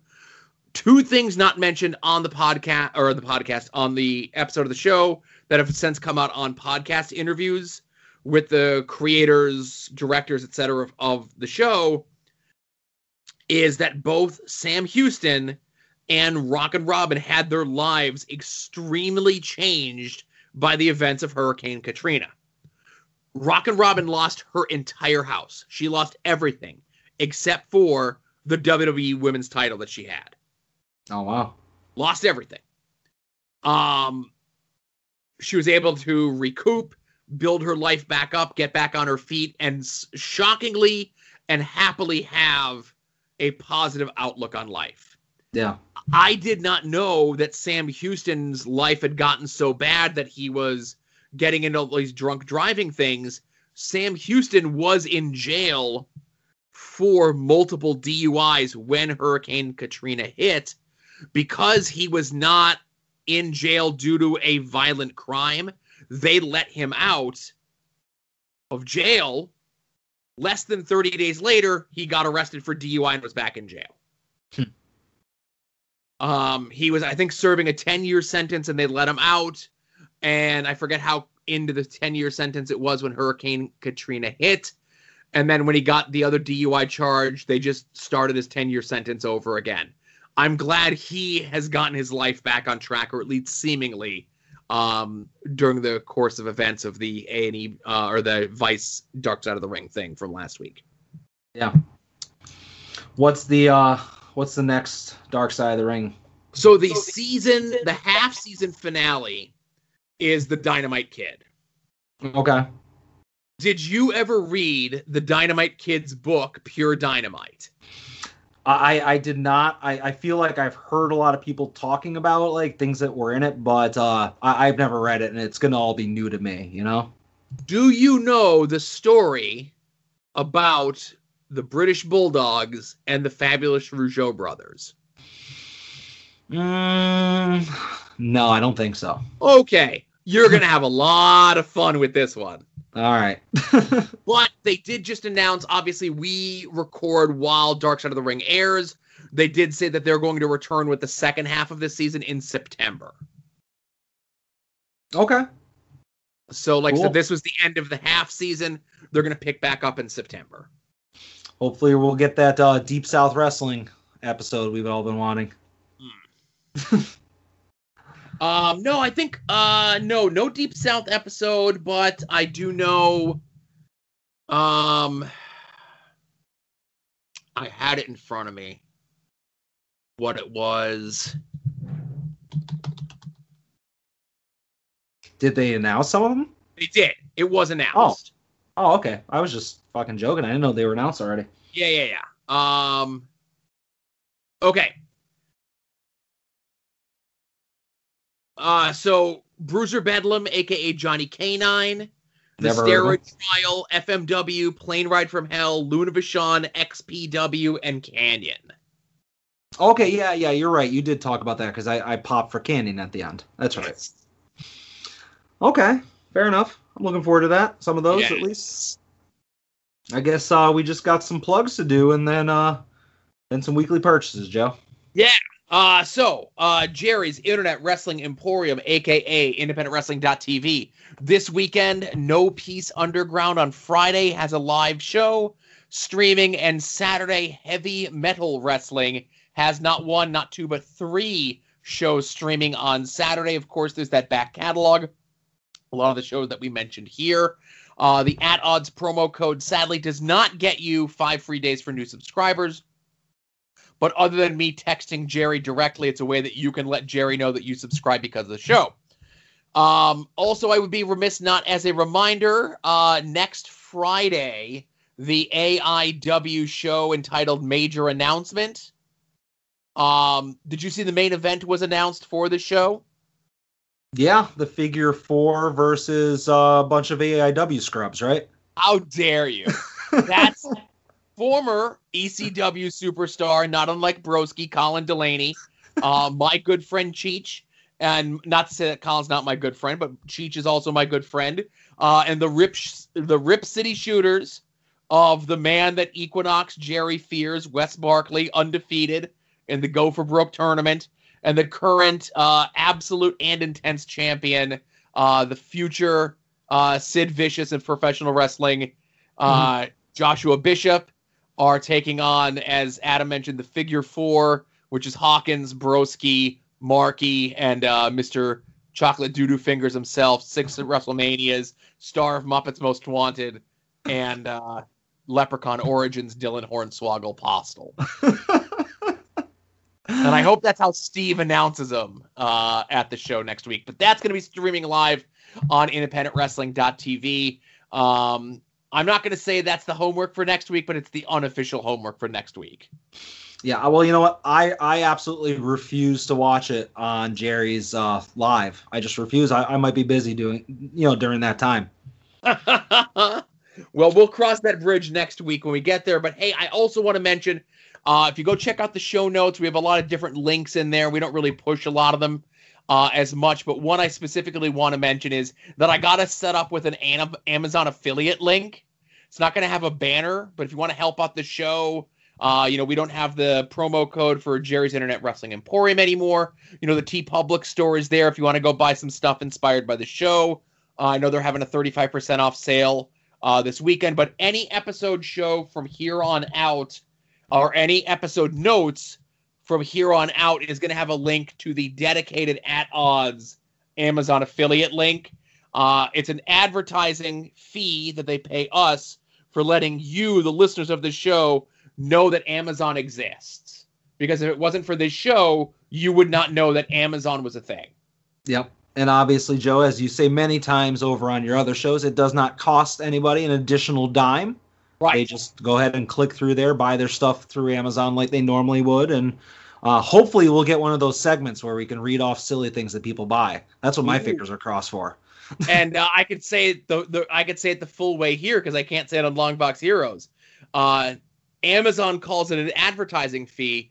I call it the thing that's going to make Adam happy at the end of the month when he gets his cut of the fucking money. Yeah! Cha-ching! And Joe, there's other podcasts you should listen to. Uh, there are many of them on our podcasting network, such as Long Box Heroes, Long Box Heroes After Dark, Final Wrestling Place, We Need Wrestling, and Porch Talk, as well as podcasts outside the network like Wrestling Cheers, Pod Van Dam, The House Show Podcast, Not Another Sports Podcast, Viewer's Choice, The A Show, Go Vote for Joe, and the last one, Joe, I have to ask you because I have not been on Twitter much this week. You know, if somebody mentions me or something, I'll, I'll take a look at it, but I haven't been scrolling through Twitter. And this last plug is for Between the Sheets. Did those cowards book Ed to talk about Dude Love yet? Cowards? Coward. Um, well, they're only cowards if they didn't book them. If they if they did book them, they're smart men. Well, there's still about a month away from them recording the actual episode that would be the week of July 14th to July 20th, 1997, to be covered on Between the Sheets by uh, Chris Zellner and David Bixenspan. Let them know that you want Ed to be a guest on there. Use the hashtag Get Ed from Pod Van Dam on Between the Sheets to talk about Dude Love. All right, so yeah, so if it, it hasn't officially been set in stone, so keep using that hashtag. Uh, keep, as you said, mentioning all of the hosts of the show as well as their show accounts. Um, but yeah, I'll, I'll, I'll send some tweets out right after we get off the air here. Perfect. But I think that's it for the main show, Joe. All right, so I guess it's time to get into uh, weekly purchases. Yes. Yeah. Yeah. Uh, I got one. It's a big one, so we're gonna have to save it to the end. So I'll let you go first.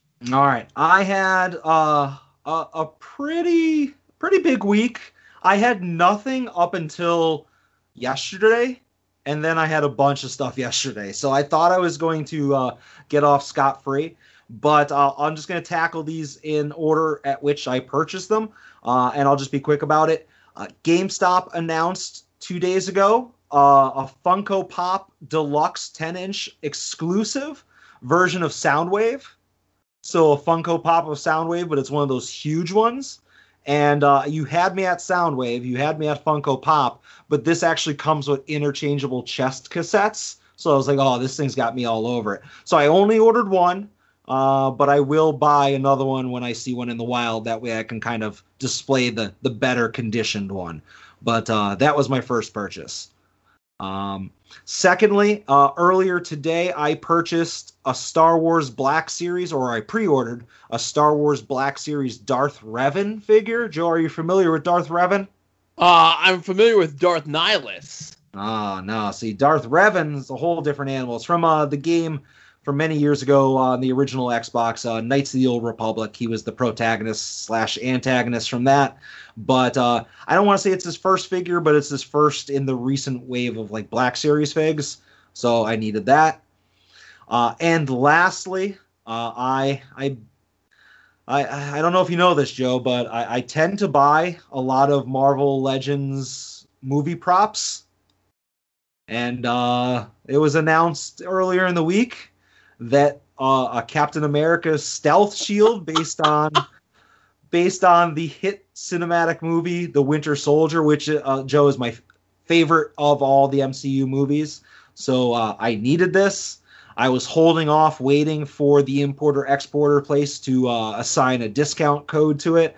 Uh, that went through, so I was able to buy it with my employee discount. So I now own Shield number four of my MCU Shield collection, uh, and that is again the Winter Soldier Stealth Shield. And uh, that's all of my unique purchases this week because I, I feel like we might have overlapped on one, and I'll turn it over to you. Okay. Uh, so I did have a purchase this week, and there's a story to the purchase. Okay. Uh, so we're uh, I think many many months ago we had discussed here on the show that we ordered the uh, Hawkins and Broski Super Seven figures, right? Yep. Um, we're coming up on about a year. Uh, it's about been about nine. You know, I'll be fair. It's been about nine months on the pre-order, right? Mm-hmm. But we knew this going in, okay? Um, and then we knew months and months ago that they were getting uh, Hasbro style figures as well, and then that evolved into a line by uh, Zombie Sailor, who does a lot of the pins for the Major Wrestling uh, Figure podcast. Uh, he also sells figures and stuff that he comes upon through his Instagram and other places, and he's essentially doing his own line of Hasbro lookalikes. The first line is uh, Hawkins, Broski, Sabu, Dino Bravo, and uh, one of the Hebners, I think Earl Hebner. I think they've already announced that they're doing like a Todd Pettengill, a Power and Glory in the next coming sets. So uh, he's making deals, he's making movements, right? Yep. Uh, so about a, a week or so ago, they announced that they go on sale the 17th, or they go on pre-order the 17th, which is a week from today, 17th of June. I am a patron of the Major Wrestling Figure Podcast, and they announced in the Facebook group uh, that they are going to do a special pre-order just for the group. And the pre-order is over, so I'm okay to talk about this publicly. Okay. Mm-hmm. A lot of the stuff that happens in that Facebook group they want to keep under wraps.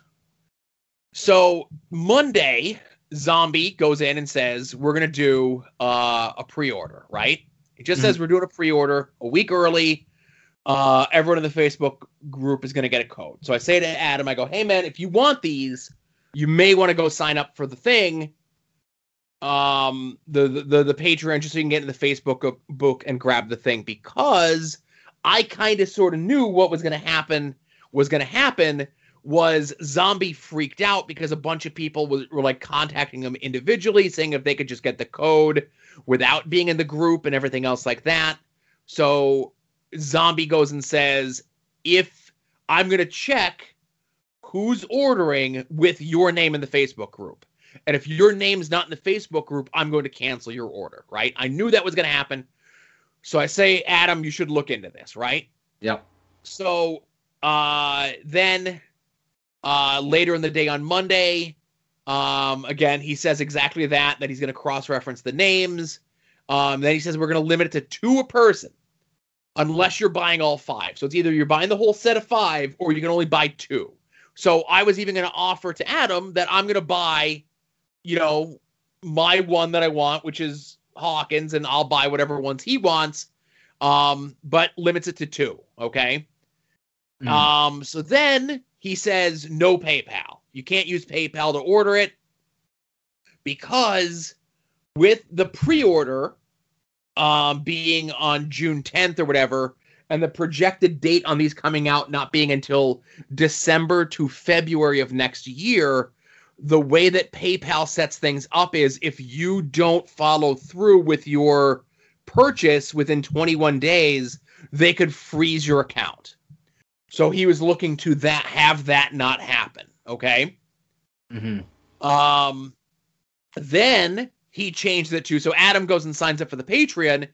He then changed it to you could only do this if you're you've been a patron for more than 30 days. so it's just continuing to add and add and add these like little stipulations onto this. So the whole thing ends up being at least on paper more of a hassle. Not hassle toys, but hassle than I would like. Um, but I ended up getting um the the figure that I wanted. Yeah, and uh, as to their credit, ish, uh, they did eventually say that it was limit three. They upped the limit. You know, you can Yeah. either buy, uh, what was it? it? No more than two of any one figure, but like three yeah, it was, it was like you, you can't buy more than two of any one figure. Um, you could buy three total or the whole set. yeah, but or you could buy two whole sets, you know, Yeah. which is another weird thing. But obviously, you wanted Brian Myers, I wanted Broski and Myers, you know. So, uh, uh, thank you for keeping me abreast of everything that was going on prior to me signing up for the Patreon. And I don't want to discourage anybody from, you know, becoming a uh, a major fig Patreon member. You know, there's a lot of good benefits in there, but uh, it was very frustrating, you know, signing because they talk about all the time whenever they're like, and again, this isn't. It's not like Broski and, and Hawkins were selling the figures. You know, obviously it's it's a another person that is associated, but whatever. So it's not like it's them, but like they say on their podcast all the time, oh, hey, we're going to be putting this on sale code for Live 8 or whatever uh, on the Facebook group. And, you know, don't complain to us. You know, you can just sign up for the Patreon just for, you know, pay the $2 just to get that code. You know, that's the smart play. So obviously, when you told me, hey, they're going to release a code, I was like, you know what? I'll go ahead and I'll sign up. You know, it's something that I've thought about doing before in the past, anyways. Um, pretty sure I've kayfabe for a long time that I've been in it, anyways. But uh, you know, so uh, but yeah, it was very frustrating. I think I said to you at one point, I was like, oh, they can keep their fucking dolls. I don't want them. They keep changing the rules, you know. But uh, I am happy that I'm gonna get them. You know, it continues my streak of of getting their their post WWE figs, and uh, we'll see when they arrive. I guess is the next best thing, you know. Yeah, like I said, the the the scheduled time frame they said is December to February of next year. So that's just another email that's going to sit in the inbox until I get that shipping notification. You know. I'm the exact same way. I still, if I if I open up my inbox, I have emails of every outstanding order, and if I scroll all the way back, September of 2020 is my order with Ringside for the Super Sevens. yep, September third, two thousand twenty. I'm looking at right here. Yep. and right after that is an Azrael figure that still hasn't come out, but I'm sure that'll come out soon. Um, and then we also have the uh, eventually, speaking of Ringside, the Remco style figures if they ever get made. Yeah, I don't know what's going on with those, but I'm I'm so uh I missed out on the first like several, so I'm okay not getting these ones. Okay, see, I have all three of those two packs. You just have the one, right? Yeah. All right. Yeah, I gotta. My completest uh, nature is is gonna get in the way of me not getting a bunch of them. I can skip a, a ref named John, and uh, oh, I don't know if I can skip Smart Mark. Uh, we'll see. We'll see what happens in a sometime before the end of 2021 when those figures hopefully go on pre-order. So this, you know, and this is a conversation that I had with friend of the show Kevin Ford about this sort of stuff.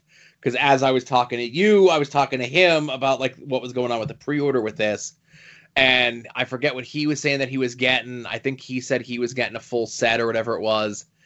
And I'm like, no, I'm just gonna get the Hawkins. I'm good. You know, I got a Brian collection working, and that's enough. And I go, once we see what the Power and Glory figures look like, I think we saw the the Roma figure, but we didn't see the Hercules figure yet. I go, that's gonna be a real tipping point for me because these are expensive figures, right? They're they're 40 bucks a clip, right? Plus shipping, you know? Are you- Um, Oh, I'm sorry. I was just gonna say, are you gonna open your Myers figure? we're gonna cross that. I got, I got six to eight months to think about that one. Because as you said, it's expensive. It's uh, Yeah. maybe borderline rare. We'll see. Right. Alright. Um, so that's the tipping point. Like your collection is what you make your collection, like whatever excuses you make for the collection is what it is. And then if I end up getting the power and glory ones, that's going to open up floodgates to like other things where I could say, it's like, well, I got the power and glory ones. I can definitely get the Max Moon one, or I can get the, you know, whatever, right? Yeah. Um, but if I just stick to like the Hawkins ones, uh, you know, I know we talked a couple weeks ago when the AEW Fan Fest and they announced a bunch of the stuff that was coming out, and I'm like, I gotta get the Brody, that's a given, and then I gotta see what the second Orange Cassidy looks like before I decide to purchase that. But you know, like everyone's like, I got the, I gotta get the Chuck, I gotta get the Trent, I gotta get the this, and I gotta get the that, and I'm like, if I get the Chuck or the Trent or the whomever, then the floodgates open. yeah. You know, uh, the John Silver is going to be a close one. Yeah. Like the John Silver figure is going to be another make or break figure. Like if I get the John Silver one and I have the Brody one, I'm like, okay, you know, mm-hmm. I could recreate my favorite bits from BTE, the show for losers that nobody watched except for the BT, except for the Dark Order skits. Yeah, but I think if you get if you have the Brody and you get the John Silver, you're gonna want Uno and Grayson. Well, it's so, so that's the thing. If Yeah. I get, I'm getting the Brody. If I get the John Silver, then I got to get the Alex Reynolds when that comes out. Yeah. I get the Alex Reynolds. Well, then I got to get like the Anna Jay, and I got to get the this, and I got to get the that, you know, and then that opens up the. Like I said, I'm trying to keep the floodgates just open enough so a few figures trickle in. I don't want to become a full fledged toy boy, you know. yeah. No, obviously I I need the Brody. I need at least one of the new Orange Cassie. I can care less if it's the exact same figure with different packaging. I'll buy it. Um, obviously I need the Tay Conti. Uh, maybe a couple. Uh, but I I do agree. I, I was thinking like I have the first MJF and I have the Sammy Guevara. I'm thinking of just selling them just so I can kind of more focus so I don't have all these AEW figs, you know, because I'm like you. I don't want to get too many of them because then there are no rules, you know? We'll see. I'm sure uh, some pre-orders of AEW figures will be on our weekly purchases coming up whenever it yeah comes. a- and the next the next slippery slope that we have to worry about is is if and when they announce the series 2 aew micro brawlers Yeah, I mean, uh, they're so cheap though. It's like you know, it's like well, they're not really. They're 15 bucks, but they feel like they're cheaper.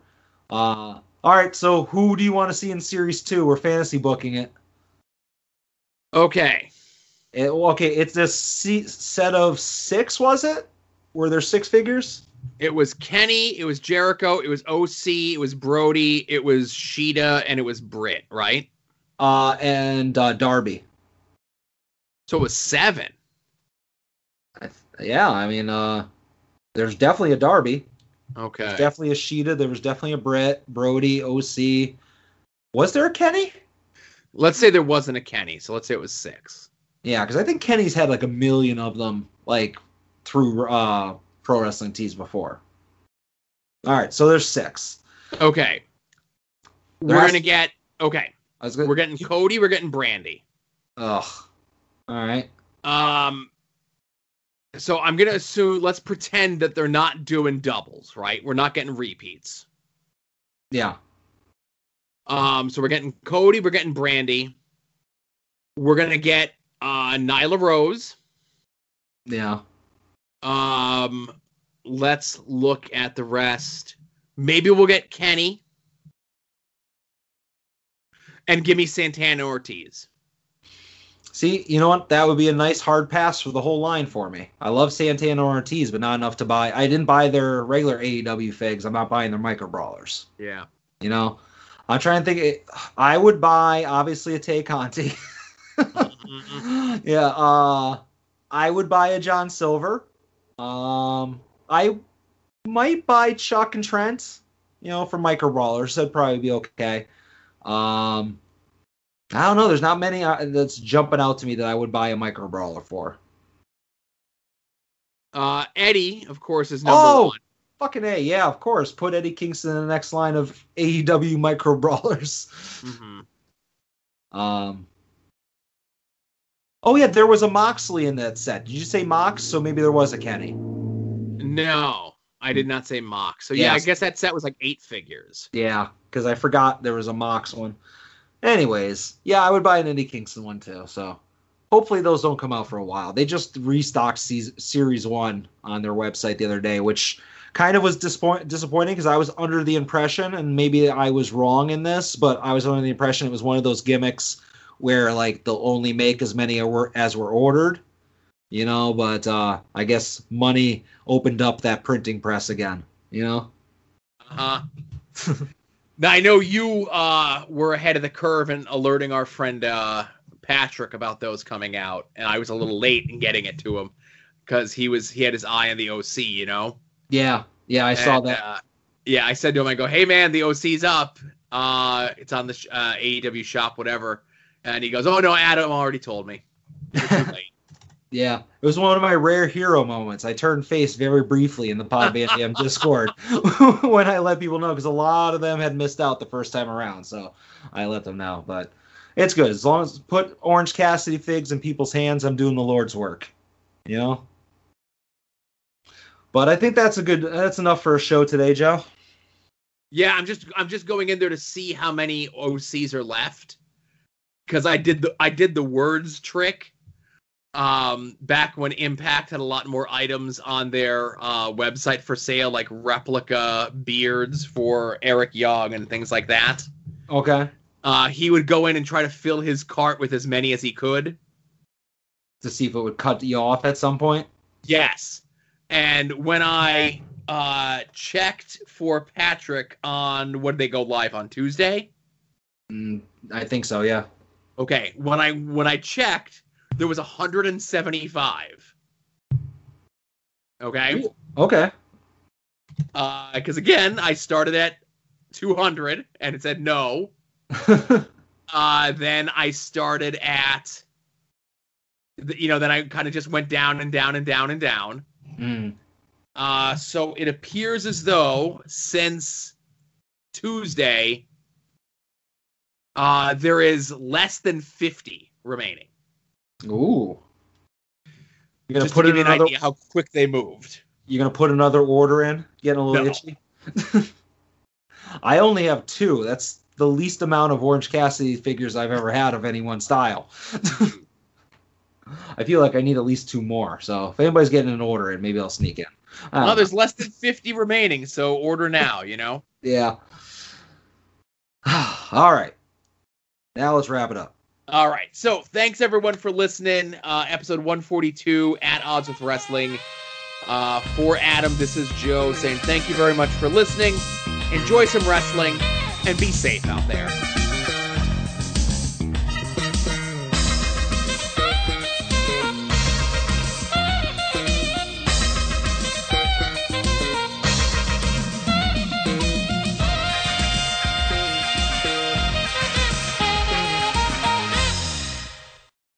You're listening to the soon to be named network, the Lamborghini